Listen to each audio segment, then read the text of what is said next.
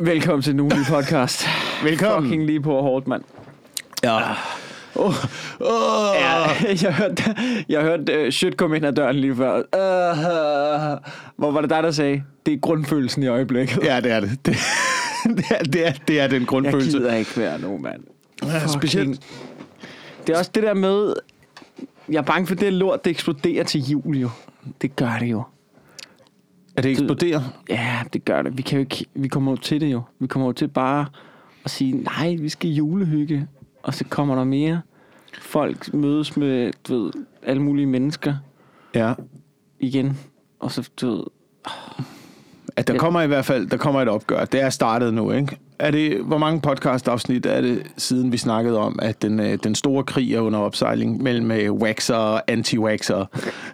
Jeg tror, der kommer krigen før. Der kommer krigen mellem julehygge og Seruminstituttet.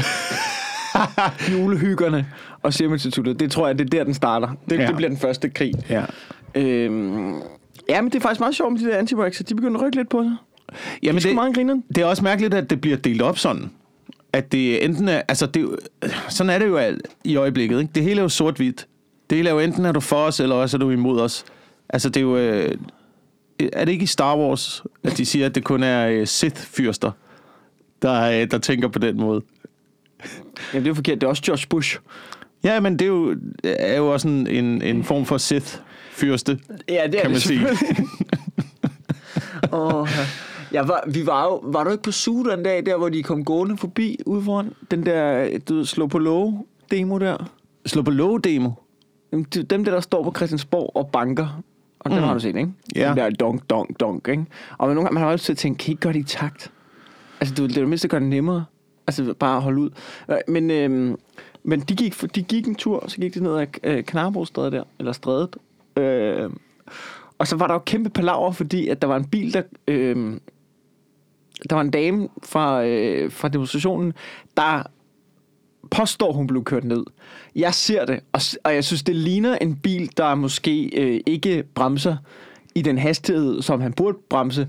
Men så ser jeg en anti-waxer-dame nærmest kaste sig oven på kølerhjelmen, ikke? Ja. Som om hun bliver kørt ned, og folk gik amok. Og man kunne bare se politiet, de var bare sådan... Åh... De søger konfrontationen, ja, de det gør det virkelig. Det så meget, ikke? Og det siger jo bare alt om dem der. Mm. Det der med, du ved, kaste sig over, altså det er jo det perfekte billede på den befolkningsgruppe, det der med at kaste sig over kølerhjelmen, og så blive rasende, ikke? Det er jo det, de gør. Ja. Det er det, de gør i samfundet, du ved. Kaster sig ud over vaccinen, og så går amok, ikke? Det er jo det, de kan jo. Ja, det er ligesom at se min 3-årige datter, når hun vil skabe en konflikt. Ja. Bare kaster sig ned rundt i køkkenet og sådan noget. Ja. Altså. Men jeg tror bare, at konflikten er under opsejling, fordi det, der kommer til at ske, det der, og nu er det min forudsigelse, det her, ikke? Ja. Det er, at vaccinen kommer. Hvad fanden er det? Ja. Vaccinen kommer. Men problemet opstår så, fordi at covid stadigvæk huserer i samfundet. Ja. Og der er stadigvæk smittefare. Ja. Og derfor kommer Seruminstituttet og staten til at sige, at vi bliver nødt til at opretholde restriktionerne. Og så kommer hele segmentet af folk, der er blevet vaccineret, og siger, det er altså alle dem, der ikke er vaccineret, tag noget vaccine. Ja. Og så alle dem, der ikke er blevet vaccineret, som måske gerne vil ro på. Altså, nu vil vi gerne lige se, om I alle sammen I begynder at se flagermus og blive grønne i ansigtet og få frøder munden, inden at vi ligesom tager den der vaccine. Vi er lidt usikre på langtidsbivirkningerne af det her. Og så begynder de at slås, ikke? Og så kommer det i spil med, skal vi tvangsvaccineres? Og så er der endnu flere, der bliver sure på den anden side. Ja, det bliver griner. Ja, og så kommer der noget debat. Jeg tror ikke, selvom der kommer en vaccine, kommer det jo ikke til at gå væk. Det gør det jo ikke. Influenza er jo ikke gået væk. Nej, selvom der er influenza-vacciner. Ja, men så skal man have en ny om hvert år, ikke? Mm. Men jeg så sådan noget deadline noget. Der var sådan en fra Lægemiddelstyrelsen inde og forklare, hvordan det fungerer. Han sagde, at der er en ny form for vaccine, som er sådan en RNA-vaccine. Jeg aner ikke, hvad fanden det går. Men den kan man ret nemt justere i forhold til mange andre vacciner, hvor man måske skal starte lidt mere fra scratch. Så det tror jeg ikke bliver et problem, det der med... Altså selvfølgelig, hvis du ikke vil have en ny vaccine hvert år, så er det spændende, ikke? Men der kan du bare... Ja. Jeg er ikke fucking biolog. Jeg ved det ikke. De kan gøre noget. Jeg forestiller mig, det er ligesom at skifte karburatoren i en bil eller et eller andet. Altså det er bare sådan en ny... Det er så det der CRISPR der, ikke? Ja. Ja. Og så putter de alt muligt ind, og så begynder du at blive en del af staten. Jamen det er nok, når man først har altså nu sidder vi jo også bare gætter. Yeah, men når man nogensinde gjort andet i den her podcast? Nej, når man først har grundstammen til en vaccine, ligesom influenza-vaccinen, så kan man måske ændre den lidt til den nye streng, der så kommer til at opstå år efter år. Ja, eller ændre den til, at du bliver mere underdanig og lydig og du begynder at gøre mere for staten, og arbejde for staten, eller måske bare slå dig ihjel. Jeg har aldrig forstået den der ting med, hvad skulle staten få ud af at slå dig ihjel? Staten har brug for dig. Ja, og staten har brug for dig. Staten har brug for, at du fucking er der og arbejder så lang tid som muligt. Mm. Statens kyniske formål må jo være at holde dig i live så lang tid som muligt, så du er der til at holde økonomien og betale skat så fucking lang tid som muligt. Det er jo ligesom med banker jo. Ja. Når du kommer og siger til banken, jeg vil gerne låne 7 millioner til et hus, så tænker de, ja, fordi så er du en fucking slave af os jo. Ja. Det er jo det samme jo. Her håndjernene i 60 år, tag dem på. Ja, og det er jo det, staten, altså, så hvorfor skulle staten være interesseret i at give dig et eller andet fucking lort? Nej, staten, de vil pumpe dig op på alt, hvad du har. Ja. Men det er jo heller ikke det, der er statens formål. Staten er jo ikke, det er jo ikke det, der kommer til at ske. Vaccinen kommer jo ikke til at slå dig ihjel. Den kommer jo til at gøre dig til en lydig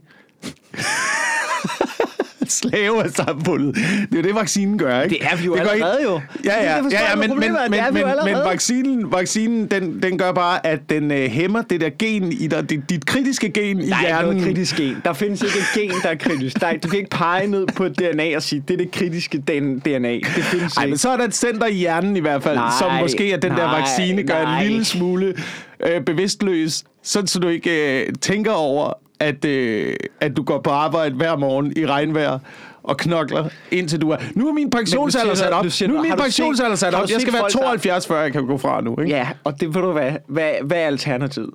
Vi kan jo ikke, man kan jo ikke bare... har du set Grækenland? Der går de på pension som... Eller i Frankrig. Der går man på pension som 42-årig, ikke? Ja. Altså, eller hvad fuck det er, ikke? Det er det gode liv. De er pisse ligeglade, ikke? Hvor man er sådan, hvad er planen? At I alle sammen bare skal sidde og drikke toast og rødvin, altså? Ja. Hvad fuck skal I lave? Der skal sgu da nogen, der får hjulene til at gå rundt her. Jamen, hvad er det for nogle hjul, der skal køre rundt? Hvilke nogle hjul? Bussens hjul. Ja, det er med på. Jeg er med på, at vi skal betale en eller anden vis form for skat, ikke? Sådan så vi kan få infrastrukturen til at fungere, og sådan så vi kan få børnehaverne og skolerne og læringsinstitutionerne til at fungere, hospitalsvæsenet til at fungere, politiet, brandvæsenet. Militæret behøves vi ikke. Det gør vi ikke. Det er så typisk en dansk holdning omkring det. Hjemmeværnet er fint, ikke? Det er gratis. Ej. Folk melder sig til og sådan noget. Det er typisk dansk, ikke? Sådan, det, ved du hvad? Vi har noget, der minder om det. Det er fint. Nej, du ved, det fungerer ikke. De er tykke. De kan ikke være her. Du ved, det er ikke rigtige militærfolk. Det er lige meget. Hvad skulle vi kunne gøre ellers, hvis russerne kommer? Helt seriøst, hvad kan vi gøre? Vi kan jo ikke gøre noget overhovedet. Nej, men det er jo så typisk dansk at sige, at vi kan ikke gøre noget jo. Det var jo det, at man gjorde... Det var det, man gjorde 9. april 1940. Mm. Det var bare, du ved, prøv lige at skyde lidt efter dem, og så lades vi som op, ikke? Altså, var det ikke, du var med Syd, der fortalte dig en sidste, hvis det ikke, det var pissegrineren. Det der med Norge ville ikke have os med i FN, fordi vi var sådan nogle fucking pussies, ikke? Ja. Men jeg synes også, der er noget i, man kan ikke forvente, at man skal være en del af et NATO-samarbejde, og sådan, du ved, Frankrig har den her. Vi behøver ikke bruge penge på militær. Man er sådan lidt, jeg er med på, at i det overordnede billede, så betyder det ikke så meget, men det er lidt princippet i, du lige bidrager nu. Okay, vi bliver nødt til at have lidt militær. Hvis du sidder 12 drenge, ikke? Ja. Og skal til at give en omgang, ikke? Og der skal købes lidt bajer, ikke? Eller man skal købe en fest. Man skal lave en fest, ikke? 12 drenge. Og så har du puljen, og så siger man, ved du hvad, kan I ikke bare, hvis I bare bidrager med det, I kan, ikke? Og så Danmark lidt den person, der siger, ved du hvad, Frankrig, du er sgu så pisseri, så det er lige meget. Du ved, jeg pøser ikke smidt i. Det er fint nok, Frankrig har den der. Det er der pisse nederen. Så siger man, jamen, så må du smide 50'er, hvis det er det, du kunne være. Det er princippet i, at du bidrager med noget. Vi kan godt bidrage med et eller andet så til den fest, ikke? Kan vi så ikke være dem, der viser folk, hvor de skal parkere, inden de kommer ind til festen? Kan vi ikke? Det er hjemmeværens opgave jo. Ja, men krigen, det er den vej. Det er nede, der lige ud, og så til højre. Ja, lige præcis. Men udover skolevæsen, hospital, brand og redning... Jeg synes allerede, listen er forholdsvis lang. Nå ja, men Altså, infrastruktur. Hvad er vi så? Altså, ældrepleje. Ældrepleje. Jamen, ja, det er sundhedsvæsen. Det går ind under sundhedsvæsen. Ja, men prøv at tænke på, hvis der er... Hvis der jo allerede der... Hvis over halvdelen af Danmark er på pension, så har vi et problem jo. Ja. Men nogle af hjulene kan vi godt få til at køre rundt, men det er jo også... Hvorfor er det, staten skal stå for det hele så? Hvorfor kan vi ikke selv stå for noget af det? Det kan vi kigge over på USA. Det fungerer pissegodt, ja, når det er private ældrepleje eller private sundhedsvæsen. Det behøver ikke at være privat. Der skal være en eller anden form for offentlig ting, men man behøver jo ikke. Man kan jo leve efter det gamle JFK-råd, ikke? Lad være med at spørge om, hvad staten kan gøre for dig, men spørg om, hvad du kan gøre for staten eller dit land. Jamen, det synes jeg er fedt. Hvad fanden det er, kan jeg godt lide. Fordi du kan da godt indrette dit land, så du selv tager dig af dine egne gamle. Hvis jamen, det er jo lort jo. Jamen, det er jo fordi, vi er vokset op med at skulle være så fucking selvstændige altid, fordi ens forældre er pisseirriterende, når de kommer forbi. Jeg har set, var det Last Week Tonight, omkring... Nej, jeg så Patriot Act, lige præcis omkring den amerikanske ældrebyrde, og hvilken indvirkning det havde på... Jeg så det i forgårs, hvilken indvirkning det havde, når man selv skulle forsørge sin ældre, ikke? Mm. Og det, der sker, det er, at du udskyder problemet, fordi folk på vores alder, der skal tage sig af deres forældre eller bedsteforældre og sørge for dem. Det kan være demente og sådan noget. De bliver nødt til at gå ned i tid på arbejde. Men de bliver nødt til at gå ned i tid på arbejde og tage af deres opsparing, hvilket vil sige, at de har ikke råd til at lave en pensionsopsparing til dem selv. Mm. Og det problem, som der er nu, det er, at hvad det nu, den ældrebyrden der i USA, de har ikke noget netværk, fordi at, det er pisse dyrt at tage på plejehjem. Det koster, hvis du skal have noget, der minder om noget ordentligt, så koster det $200,000 om året. Ikke? Du kan også få sådan noget, så kan du få sådan noget halvt plejehjem, halvt, så kommer du ned på det halve og så videre. Ikke? Men deres problem er, at du ved, dem, der tager sig af de ældre, har ikke overskud eller tid til at lave deres egen pensionsopsparing. De bruger deres egne penge og deres egne opsparinger for overhovedet at kunne have råd til at passe på dem. Men det er jo også ud fra et perspektiv af, at vi skal blive ved med at leve, som vi gør nu jo. Men det behøves vi jo ikke. Hvad er alternativet? Jamen alternativet er jo, at vi ikke skal bruge så meget fucking tid på arbejdsmarkedet, vi ikke skal bruge så mange penge, og det ikke skal være så dyrt at leve, og dyrt at købe huse, og dyrt at have en pensionsopsparing. Hvis alle de udgifter blev sat ned, så hvor jeg er udmærket godt klar over, at vi skal knokle så fucking hårdt i dag for at få det til at hænge sammen. Og vi har jo ikke engang overskud til at passe vores egne børn. Det har vi jo ikke. Der er jo ikke nogen mennesker, der... Vi bliver nødt til at sætte dem et eller andet sted hen i 8 timer om dagen. Ja. Sådan så vi har frihed til at gå ud og tjene nogle penge, sådan så vi kan betale vores grundskyld og vores husleje og købe vores mad og fucking ting og sager. Ja. Fordi det er sådan, at samfundet er blevet. Det er sådan, vi har indrettet os. Men hvis vi indrettede os på en anden måde, der gjorde, at vi ikke skulle bruge så meget tid ude på det arbejdsmarked. Jamen ikke borgerløn, men bare du skaff dine egne ting, mand. Det kan jeg godt lide, det partiprogram. Så lav dit eget fucking lort. Lav dit eget lort, mand. Du kan sgu da klare dig selv. Hvad hvis man gerne vil have en PlayStation? Byg en bue, mand. Det kan du godt. Det handler jo ikke om. Det er jo sådan noget sort-hvid tankegang igen, ikke? Ja. Det er jo også den der med at sige, nå, men vi skal... Nu skal du ikke komme her og belære mig om sort-hvid tankegang. Vi skal være... Men det er jo sådan noget med... Altså, jeg har en tanke om, at jeg kan godt lide at være selvforsynende. Ja. Jeg kan godt lide at klare mig selv. Jeg kan godt lide, at der ikke er nogen at være afhængig af derude. Men det betyder jo ikke, at jeg skal være fucking bonderøven, jo.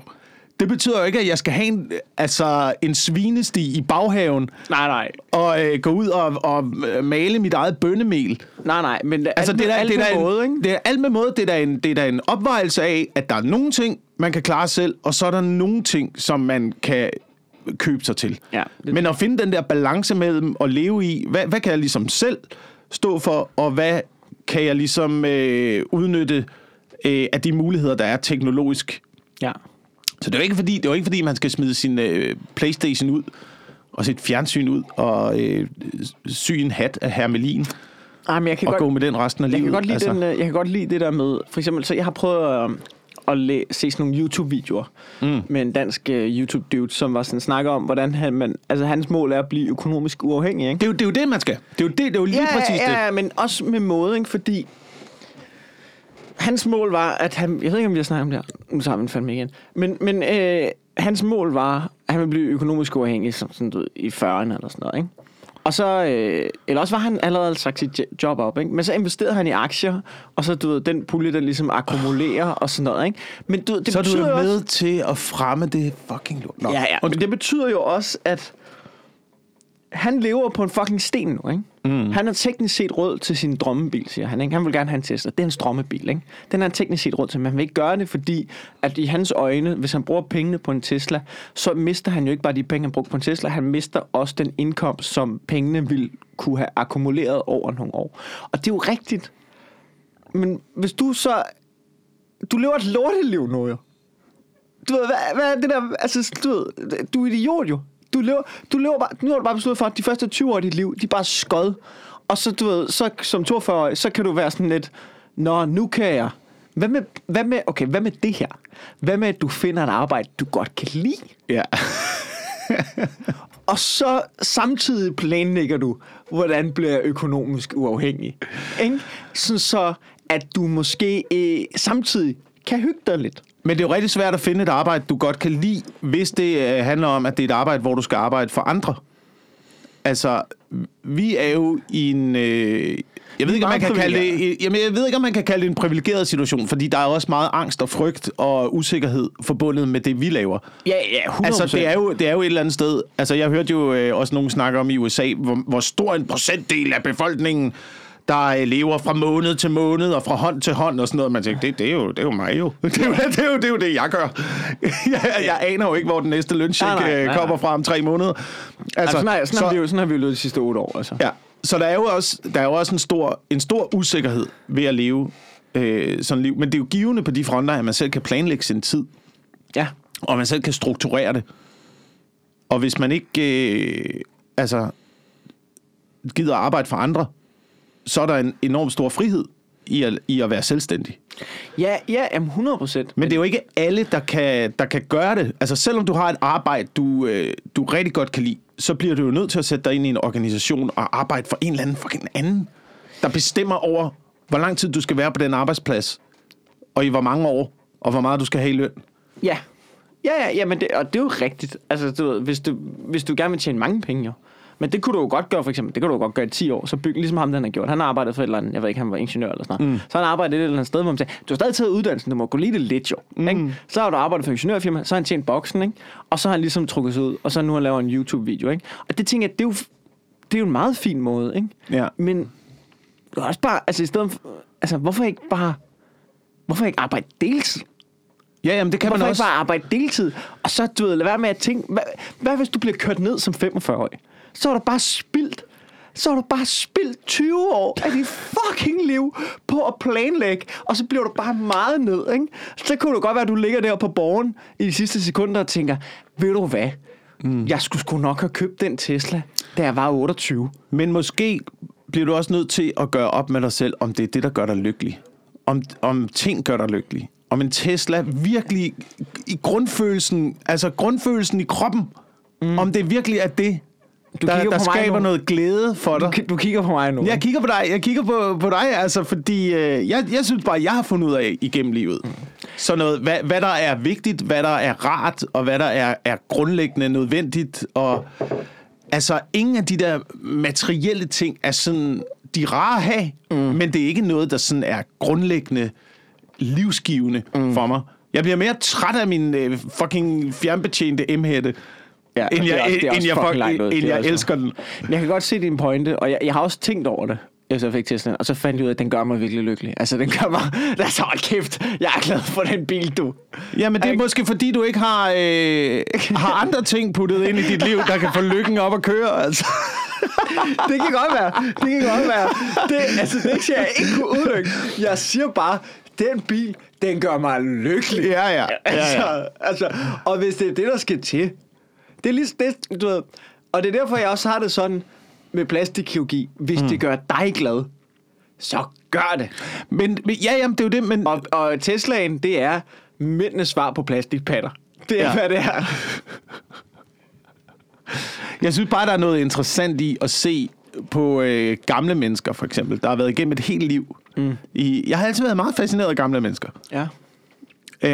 Fordi det er lidt ligesom om, at når man når til et punkt i livet, så går de meget i haven. Ja. Ikke? Så begynder de at koncentrere sig om nogle ting, som man i sine unge år ville tænke, hvorfor gør du det? Det er fandme kedeligt. Hvad fanden laver du, Henning? Ja. Agtigt. Men det er ligesom om, alle kommer lidt ud i det samme, når man bliver ældre. Og det er jo altså mennesker, der har levet et helt liv, og måske bygget noget erfaring op til, hvad der egentlig gør dem grundlæggende glade.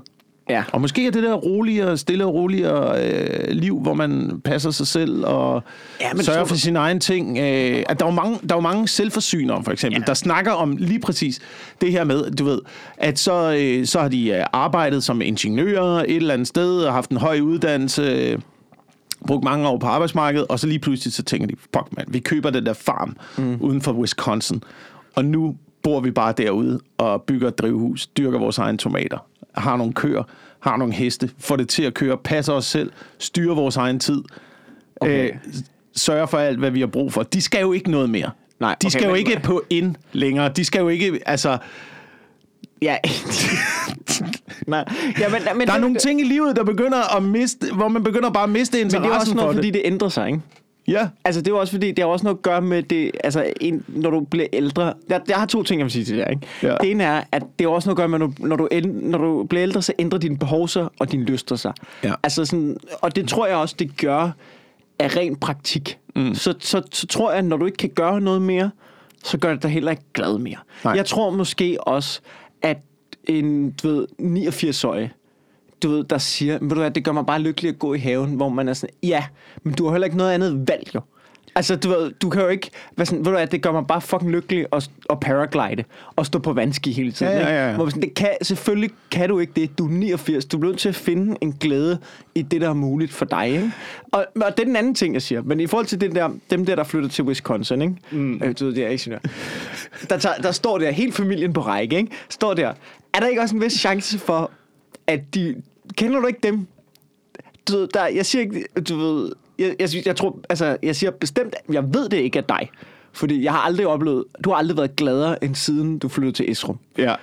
Men jeg har eddermame mødt mange, både komikere og andre, dem der har fået et parcelhus i Rødovre, ikke? Sådan, hvordan er det så at bo i Rødovre? Ja, det er perfekt. Det er det bedste, jeg nogensinde har gjort. Jeg har aldrig været lykkeligere. Det kan, altså, Morten nede for vejen, han er jo regnskabschef i Deloitte. Vi drikker en fyrøls øl om aftenen. Det er det perfekte liv, kan jeg lige så godt sige. Du har ikke haft nogen som helst idé om, hvad du ville med dit liv. Du har ikke planlagt ud i fremtiden. Det er jo det, der jeg har aldrig været gladere for at bo i der, hvor jeg gør nu. Jeg har aldrig været gladere i mit liv, end ved at flytte derop, hvor jeg gør nu. Men det havde jeg jo ikke været som 20-årig. Der var mit behov jo anderledes. Men det er jo det, der handler om. Det skal jo ikke være... komme ind til inden? Altså. Jamen, jeg var da godt klar over, at på et eller andet tidspunkt ville jeg ende det op, men der var da lige nogle ting, jeg skulle have prøvet først. Jeg er da godt klar over, at der var nogle andre, der tog nogle beslutninger for mig inde i kroppen, inden at jeg ligesom, altså du ved... Når du What a way to put away the responsibility, ikke? Nej, men når du vokser op, når du er ung, ja... perfekt at bo inde i byen. Ja, men så er det jo pikken, der tager de fleste af dine beslutninger, ikke? Og den vil gerne have en Tesla. Selvfølgelig vil den det. Jamen, det vil den da. Fordi den skal ud og tiltrække nogen, der kan sidde omme på pikken. Jeg har jo tiltrykket en, der sidder på min pik. Præcis. Men det var jo før Teslaen, jo. Ja, det var først Tesla. Jeg tror det bare... men du vil også gerne... Jeg tror, det er, fordi mit legetøj bliver... Jeg tror, at drengen har altid brug for legetøj. Det bliver bare dyrere og større. Måske du har glemt, at du ikke er barn længere.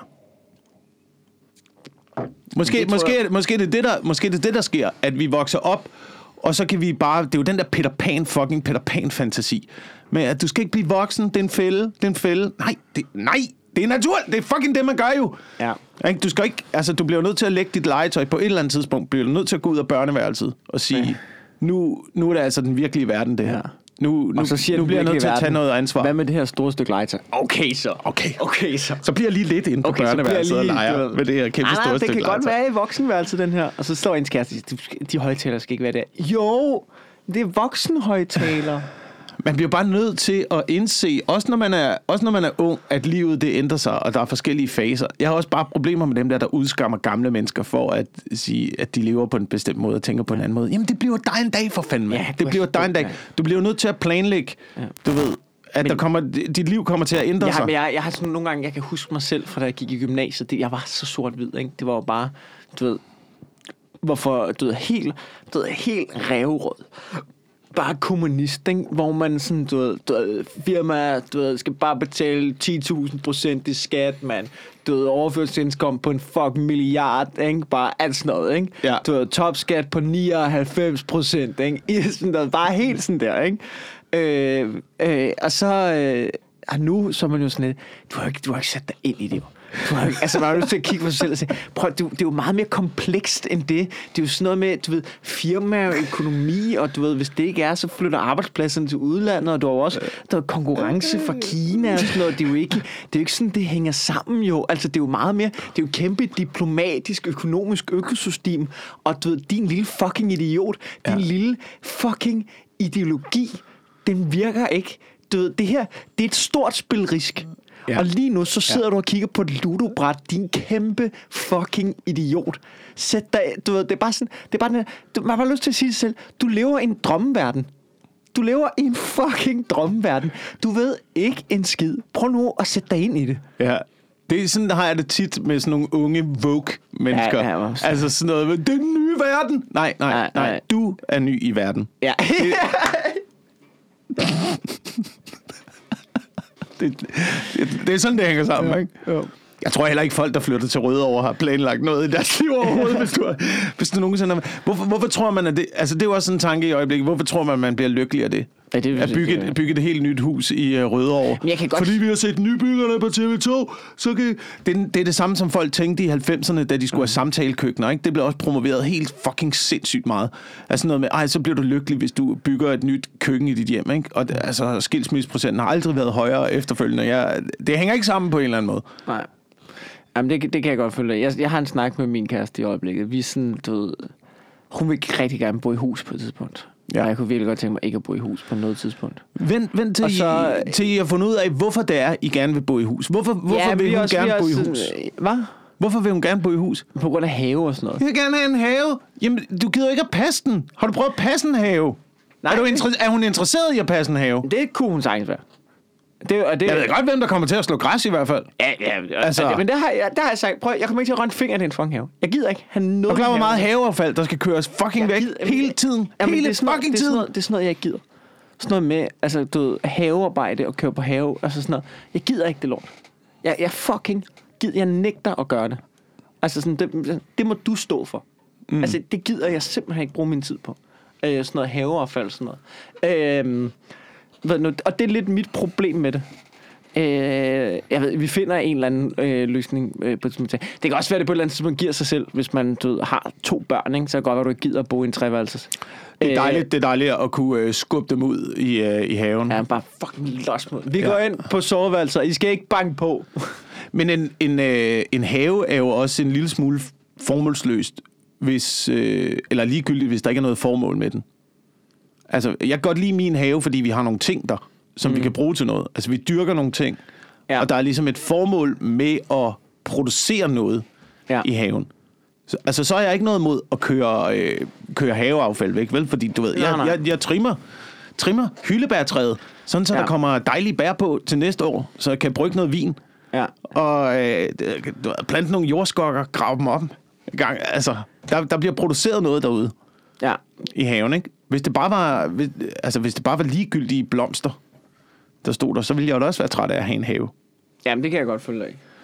Altså, men nu har vi puttet nogle ting ind, ikke? Altså, det er jo det, man skal gøre op med sig selv. Hvorfor fanden er det, man gerne vil have en have? Ligesom når der... Altså, jeg havde 2 ting, da vi flyttede.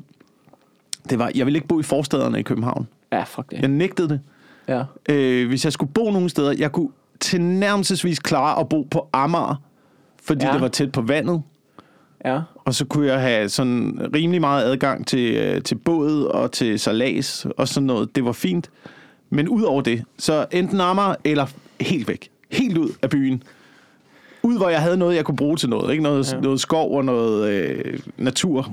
Ja, jeg skulle dyrke noget. Jeg ville måske kunne overskue sådan noget dragerør. Der synes jeg er hyggeligt. Ja. Men det er så langt væk. Men det er jo i princippet lige så langt væk som Esrum nærmest, ikke?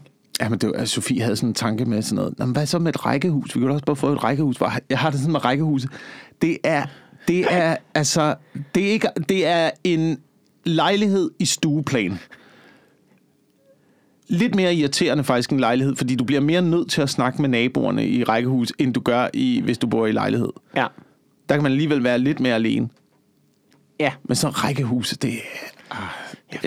Jeg kan ikke se formålet med det. Jeg vil bare gerne bo inde i byen. Altså, det er mega fedt at være inde i byen. Mm. Det ændrer sig også. Måske når I får børn. Ja, det kan være. Det ser vi på. En ting ad gangen, tror jeg. Ja, tag det stille og roligt, men man bliver nødt til at finde ud af, hvad ens behov er. Ja. Men jeg kan godt lide at bruge det op. Altså, du ved, vi skal også have lidt dyr og sådan noget. Det har vi så ikke mere. Hvad er der sket med jeres katte? Der er ikke sket noget med katten. Men jeg myrdede samtlige høns i går. Jeg skal lige høre. Af praktiske årsager eller i raseri? Var der en, der lige gik og nappede dig i benet og tænkte, Så er det fucking slut! Var det afstraffelse? Der var to ting i det. De var blevet gamle, de var holdt op med at lægge æg. Ja, det er jo klart. Så... Og så har vi haft vandskade, så vi er blevet genhuset i et moderne hus med en fjernbetjent emhætte. Og jeg er rasende over det hus. Det gør mig ikke lykkelig på nogen måde. Alt det teknologi, der er proppet ind i det hus, det gør mig ikke lykkelig på nogen måde. Det er fucking boligmagasin. Det er indrettet som et boligmagasin. Der er ikke noget, der fungerer rigtigt til at arbejde i det hus. Det ser rigtig fedt ud. Det ser rigtig lækkert ud. Men når du står og arbejder i køkkenet og sådan noget, det giver ikke nogen mening, de der ting. Og det er så nyt, at jeg ikke tør at lave mad. Men det er også fordi, det ikke er mit. Ja. Så jeg tør ikke at lave ordentlig mad. Jeg tør ikke at svine på køkkenbordet. Og M-hætten virker ikke. Og M-hætten, den virker, men man giver stadigvæk ikke rigtig nogen mening, og du ved, der er spots over det hele i loftet, så energien banker bare afsted, hver gang man tænder en stikkontakt. Ikke? Det er ikke ret for miljøet på nogen måde. Og så efter noget tid i køkkenet tænkte du, fuck det, jeg tager ned og slår høns ihjel. Ja, jeg tager ned og slår min høns ihjel. Men det er jo fordi, vi havde vandskade dernede, og hønsene går stadigvæk i hønsegården, nede ved huset der. Og så skulle man køre frem og tilbage hver morgen og hver aften og lukke dem ind. Og de lægger ikke æg alligevel. Tænkte, nu er det fandme slut. Nu, altså... De gider sgu ikke det her. Nu stopper festen, ikke? Nu skal vi have noget i fryseren. Så spiser man alligevel, eller? Ja. Den ene gav vi til svigermor. Den kom i suppegryden samme aften, og den anden kom i ovnen hjemme hos os samme aften. Nå, var der kun to, eller? Vi havde tre tilbage, ikke? Så en i fryseren, og så... Okay, når sådan en, men det er bare fordi, jeg havde nogle venner, som de tog på sådan... det var helt fucked up, men de tog på sådan... ud i Chelsea og holdt af det. Og så, fordi det skulle være så overløbsaktivt, så havde de købt en levende høne med. Hvorfor de taget den med derud? Ja, de var helt væk. Det er en længere historie. Men ud til, hvad så, de sagde bare, at det lugtede virkelig meget. De kogte den og spiste den, vist også. Og de sagde, det stank og smagte super mærkeligt. Husker de at tage indvoldene ud af den? Jeg ved det ikke. Det kan godt være, det er det. Det må de have gjort. Det tror jeg, de... Men ellers... Ja, okay. Altså, død lugter jo ret sødt. Hvad for noget? Døden? Ja, det er rigtigt, ja. Når du hakker dem, og du slagter dem... Ja. Så har det den der sødlige døde lugt der, ikke? Fuck, det er en syg sætning. Jamen, det er døden, men lugter jo ret sødt. Jamen, døden lugter sødt, det gør den. Du kan også dufte det, hvis du køber en hel høne, for eksempel, og du pakker den op derhjemme. Kan man også få... Man fornemmer også den der døde, sødlige duft, der rammer ind i næsen. Det er også det, alle beskriver soldater, der går igennem et område, hvor der er mange...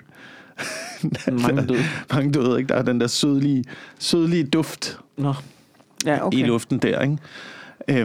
Men det er jo markant. Det er vel forrådelse i virkeligheden. Nej, det er ikke. Nej, fordi det er jo en frisk høne, altså. Ja, okay. Det er jo en frisk høne, man slagter. Der er jo ikke noget, der er gået i forrådelse. Den er jo stadigvæk varm, når man plukker den, ikke? Nå, okay. Så, men det er bare døden. Jamen, det er bare døden, okay. der bare dufter lidt sødligt. Okay. Jeg tror aldrig, den bliver lavet som parfume. Death by Dolce & Gabbana. Because I'm worth it. Men det er totalt makabert at slagte de der høns der. Det er det alligevel. Det er ikke så slemt. Altså, jeg valgte den middelalderagtige Game of Thrones måde, ikke? Ja. Med at få hukkeblokken ud i haven.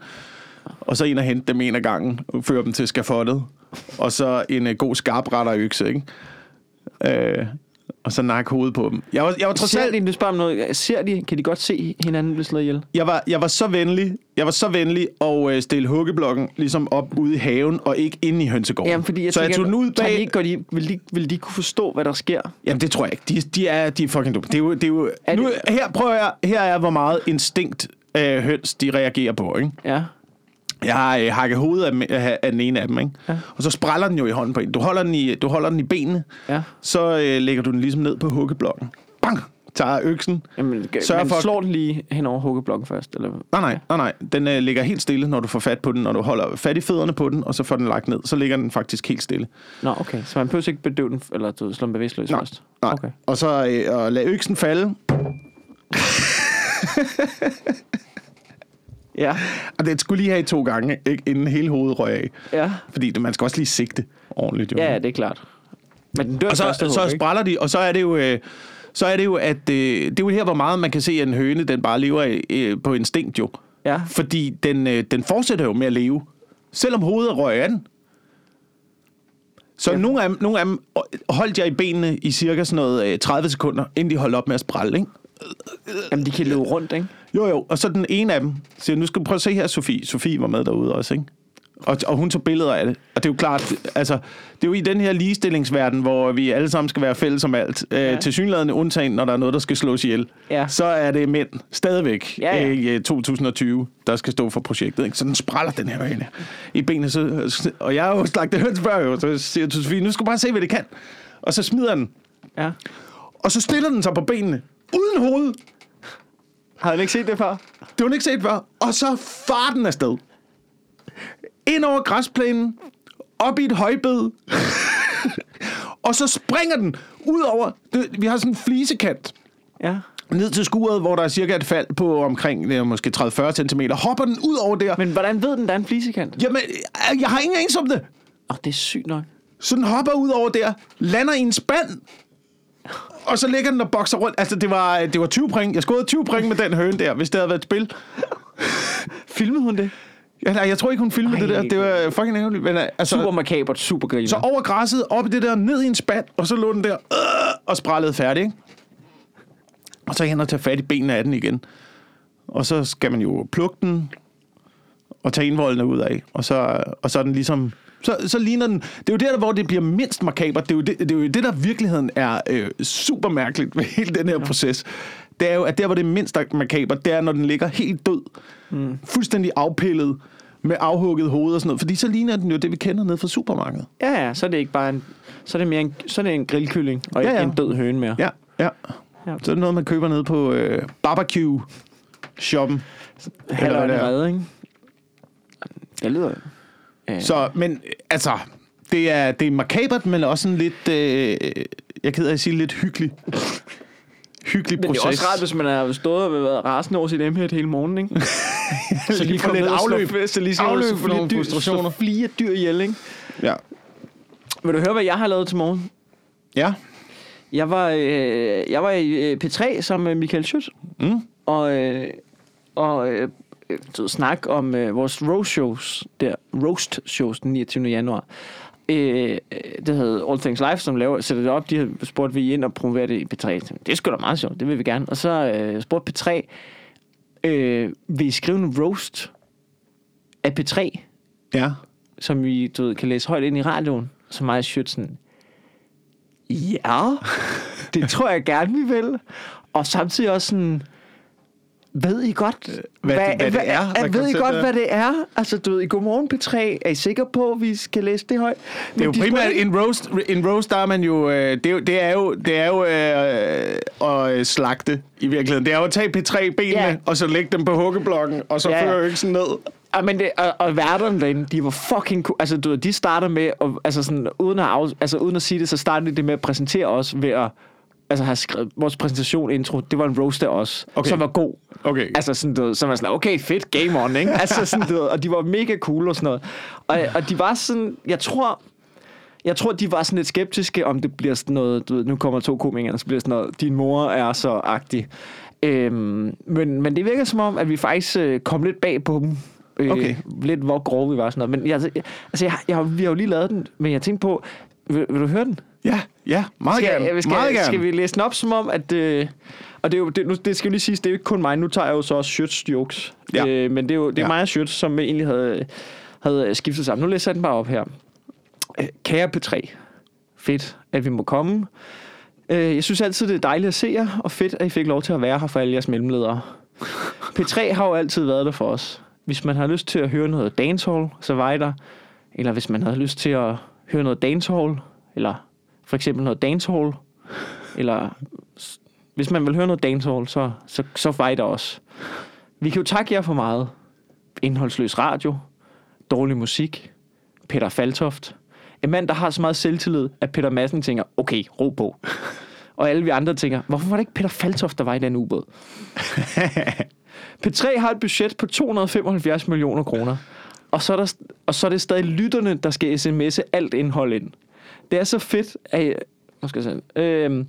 så fedt, at I sidder her, og nu gætter jeg, er på Journalistforbundets overenskomst. 42 de lange om måneden, og så beder I lytterne sende... Beder lytterne om... Det er det Schürz-materiale, okay. Det er derfor, jeg kan det så godt. Og så beder lytterne om at sende den sjoveste historie ind på sms'en. Nej, prøv at... I skal fortælle den sjoveste historie for de 42.000 kroner, I får. Det koster 1 krone plus almindelig sms-takst for at sende indhold ind. Det svarer til, at jeg stod for 275 kroner per billet til et show, hvor jeg kom ind på scenen og bad publikum om at råbe deres bedste jokes, og det kostede 1 krone for hver gang. 275 millioner, det er 400 folkeskolelærere, eller nogen, der sætter Casey på 2 gange i timen. Vi var lidt nervøse for at komme her i dag. Ikke fordi vi er bange for at svine jer til, men fordi vi er bange for, at I stjæler det. Vi ved jo godt, at hvis I synes, at vores projekt er det mindste sjovt, så er lige pludselig en eller anden super genial mellemleder, der får en mega original idé, og på mystisk vis, så minder det alt for meget om vores. Det er jo ret velkendt, at når man pitcher til DR, så er regel nummer 1, have vidner med. Jeg har fået stjålet flere cykler. Jeg har fået stjålet flere idéer på Danmarks Radio, end jeg har fået stjålet cykler. Og jeg bor på Nørrebro. Et andet godt navn til DR er jo Alibaba og de 40-20 licensfinansierede røvere.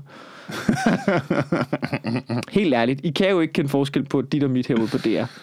Og I ved, hvordan det fungerer. Man kommer ind, man pitcher en idé, I tager en på røven, tror med at smadre ens karriere. Hvad fanden er det, der foregår herude?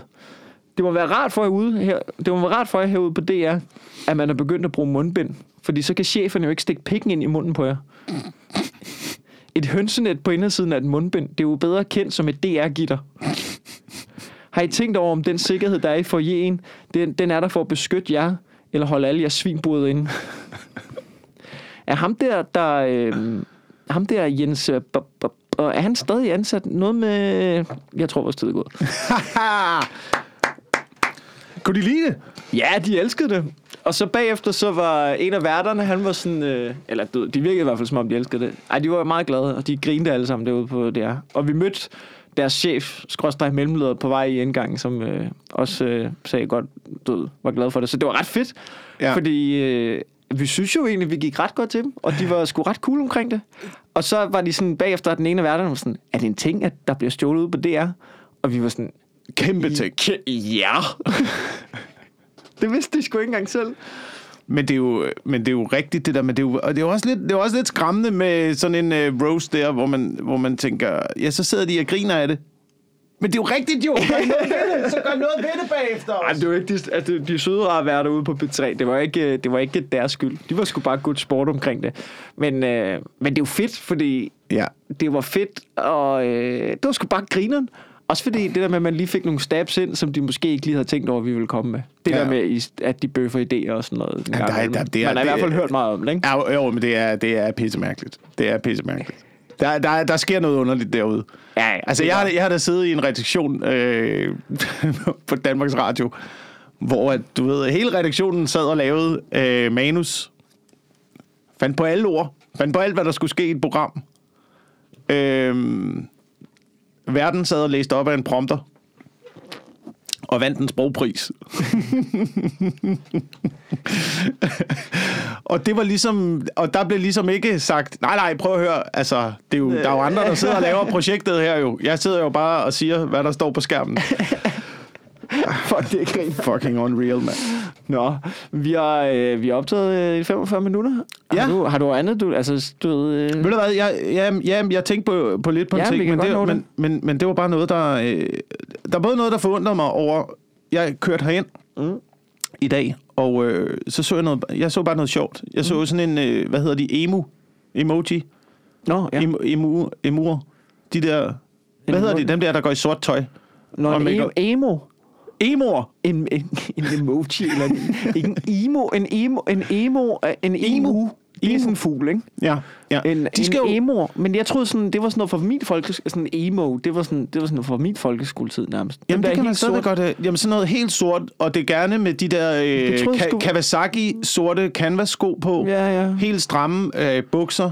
En sort t-shirt. Jeg tror nærmest, det var en uddød race. De findes stadigvæk. Jeg så en på Østerbro. Okay. Jeg så en på Østerbro, kom gående lige over fodgængerovergangen, og så tænkte jeg, de har det svært, når det er koldt. Der er ikke rigtig noget koldt vinter emo-tøj. Nej. Så hun lignede sådan en lille sort nisse. Der var lidt stilforvirring i hele emo-konceptet der. Ved du, hvem der har det godt, når det er koldt? Nej. Pusher. Det er deres primetime. Det er store dunjakker. Altså, det må man, det er jo det, der er med sådan nogle... Tætsidende handsker og sådan noget. I deres primetime, det er jo, når det er koldt jo. Ja. Og stå og give de der kæmpe dunjakker der. Det er jo... de må virkelig glæde sig til vinter. Så de ikke, fordi de har dem jo på, uanset hvad jo. Altså, så det der med, at nu det vinter, så kan de få lov til at tage den store der, uden at kramsvede. Det er sjovt med dem, der har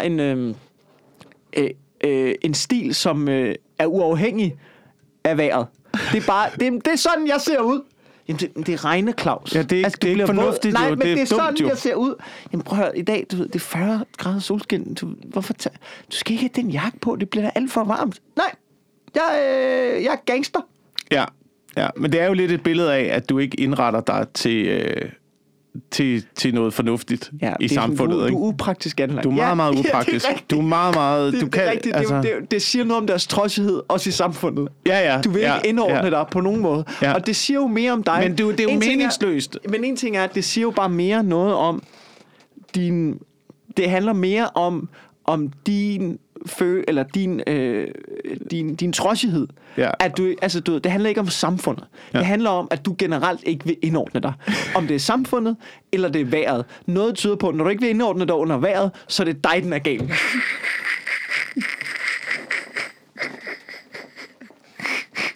Ja. Er det ikke det? Jo, det er det. Det tror jeg, det er det. Det var meget mærkeligt. Og så stusser jeg over noget andet, men det ved jeg ikke. Det er nok en for lang snak at gå ind i. Ja. Men det var bare fordi, at jeg læste... det var ikke Patrick. Det var Danish Music Awards. Hvor igen, skulle vi have en kvindelig vært. Jeg tror, det var Annika Aukjær, der var vært til Danish Music Awards. Ja. Og launchede et angreb på branchen. Fordi Sofie Linde gjorde det, og nu skal hun være med. Og nu skal der mere opmærksomhed omkring det. Jeg synes bare, det var et mærkeligt angreb, der kom. Men jeg kan mærke, at vi er uenige, så jeg tror, det bliver en lang snak. Godt. Annika Aukjær ville have, at alle talentspejdere blev fyret, fordi de er sexistiske. Fordi hun åbenbart, da hun startede i branchen, fik at vide, at hun ikke var lækker nok. Nej, det var ikke sådan, det var. Men ja. Okay, så fortæl din version. Hvad er det? Jeg så det, at en af historierne var, at der var nogle talentspejdere, der havde sagt om... De havde sagt om Mø... at hun ville ikke få en lang karriere, fordi hun ikke havde nok fuckability. Og så var en KOG altså argument, at de mennesker skal fyres, ikke bare fordi de er mandsjournalister, men også fordi de kan jo rent faktisk ikke kende talent. Nej. Og det er der jo måske noget i, at når du har en så dygtig kunstner som Mø, at når du vurderer hende på hendes fuckability i stedet for hendes talent, så er det jo måske ikke dit rigtige job at være talentspejder. Men Mø, hvad har hun... Hvad har Mø lavet? Hvad har Mø lavet? Nej, jeg ved godt, hvad Mø har lavet. Men det er jo også... Jeg tror mere på, at det er noget, der handler om... Jeg tror bare, det ligger et andet sted, faktisk. Jeg tror ikke, at det nødvendigvis er, fordi at folk er sexister i branchen. Men...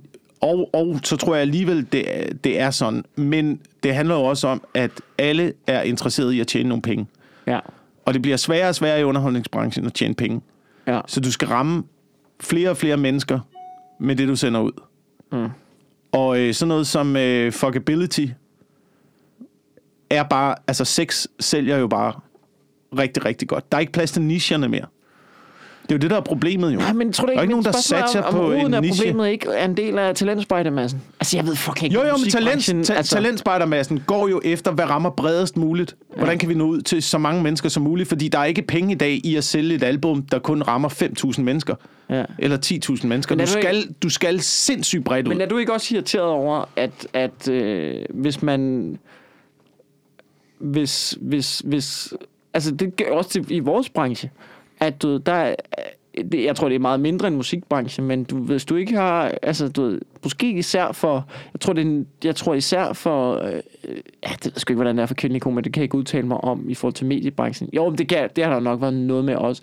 Men der er der også noget med, og også for mandlige komikere, det der med, du skal sgu lige være lidt lækker for at være på fjernsyn helst. Og hvis du ikke skal være lækker, så skal du se så mærkelig ud, eller du ved, klæder som, så skal du være en karakter, ikke? Jo, men jeg tror, det handler om at ramme så bredt som muligt, og du skal ramme inden for en kliché. Altså, du skal ligne det du er. Altså, for eksempel, jeg kom ind i tv-branchen, men blev ikke castet til comedy-roller. Ja, fordi jeg ikke lignede en komiker. Så jeg blev castet til almindelige værtsroller, ja. Fordi jeg lignede en vært. Ja. Og hvis man skal være komiker i tv-branchen, så satser de jo også på noget, der rammer så bredt som overhovedet muligt. Ja. Altså, det skal være på en bestemt måde, før at man ligesom kan forsvare, at der er salg i det. Mm. For de der agenter, der er villige til at gå ind i og promovere dig. Ja, det tror jeg nok. Så jeg tror, der ligger rigtig mange problemer i det der med, at nicherne er væk. Ja. Det er simpelthen ikke muligt at overleve, hvis du ikke er så bred som overhovedet muligt. Og så kan det være, at der er nogen, der kigger på dig, som Mø for eksempel i starten, og tænker, jamen, det skal jo falde inden for det her. Du skal jo være fuckable, og du skal lave den her form for musik, og du skal lave den på checklisten, før vi gider at satse på det. Mm.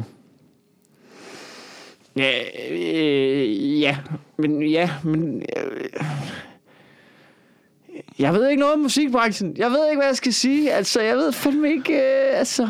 Jeg ved bare, at det er blevet rigtig svært for alle at tjene nogle fucking penge i den her branche. Ja, men så skal man jo heller ikke klandre NIK, kan jeg for at sige. Det der, det er noget fucking lort. Altså, du ved, jeg ved godt... Nej, men vi bliver nødt til at tage fat om problemet der, hvor det er jo.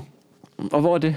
At der er fosset fucking penge ud af den her branche, fordi at alt efterhånden er blevet enten gratis, eller kommet over på en platform, hvor at du som kunstner får 0,002 øre, hver gang der er nogen, der lytter til din sang. I stedet for, at du får et cut af et album, som du kunne sælge for 159,5. Ja. Ja.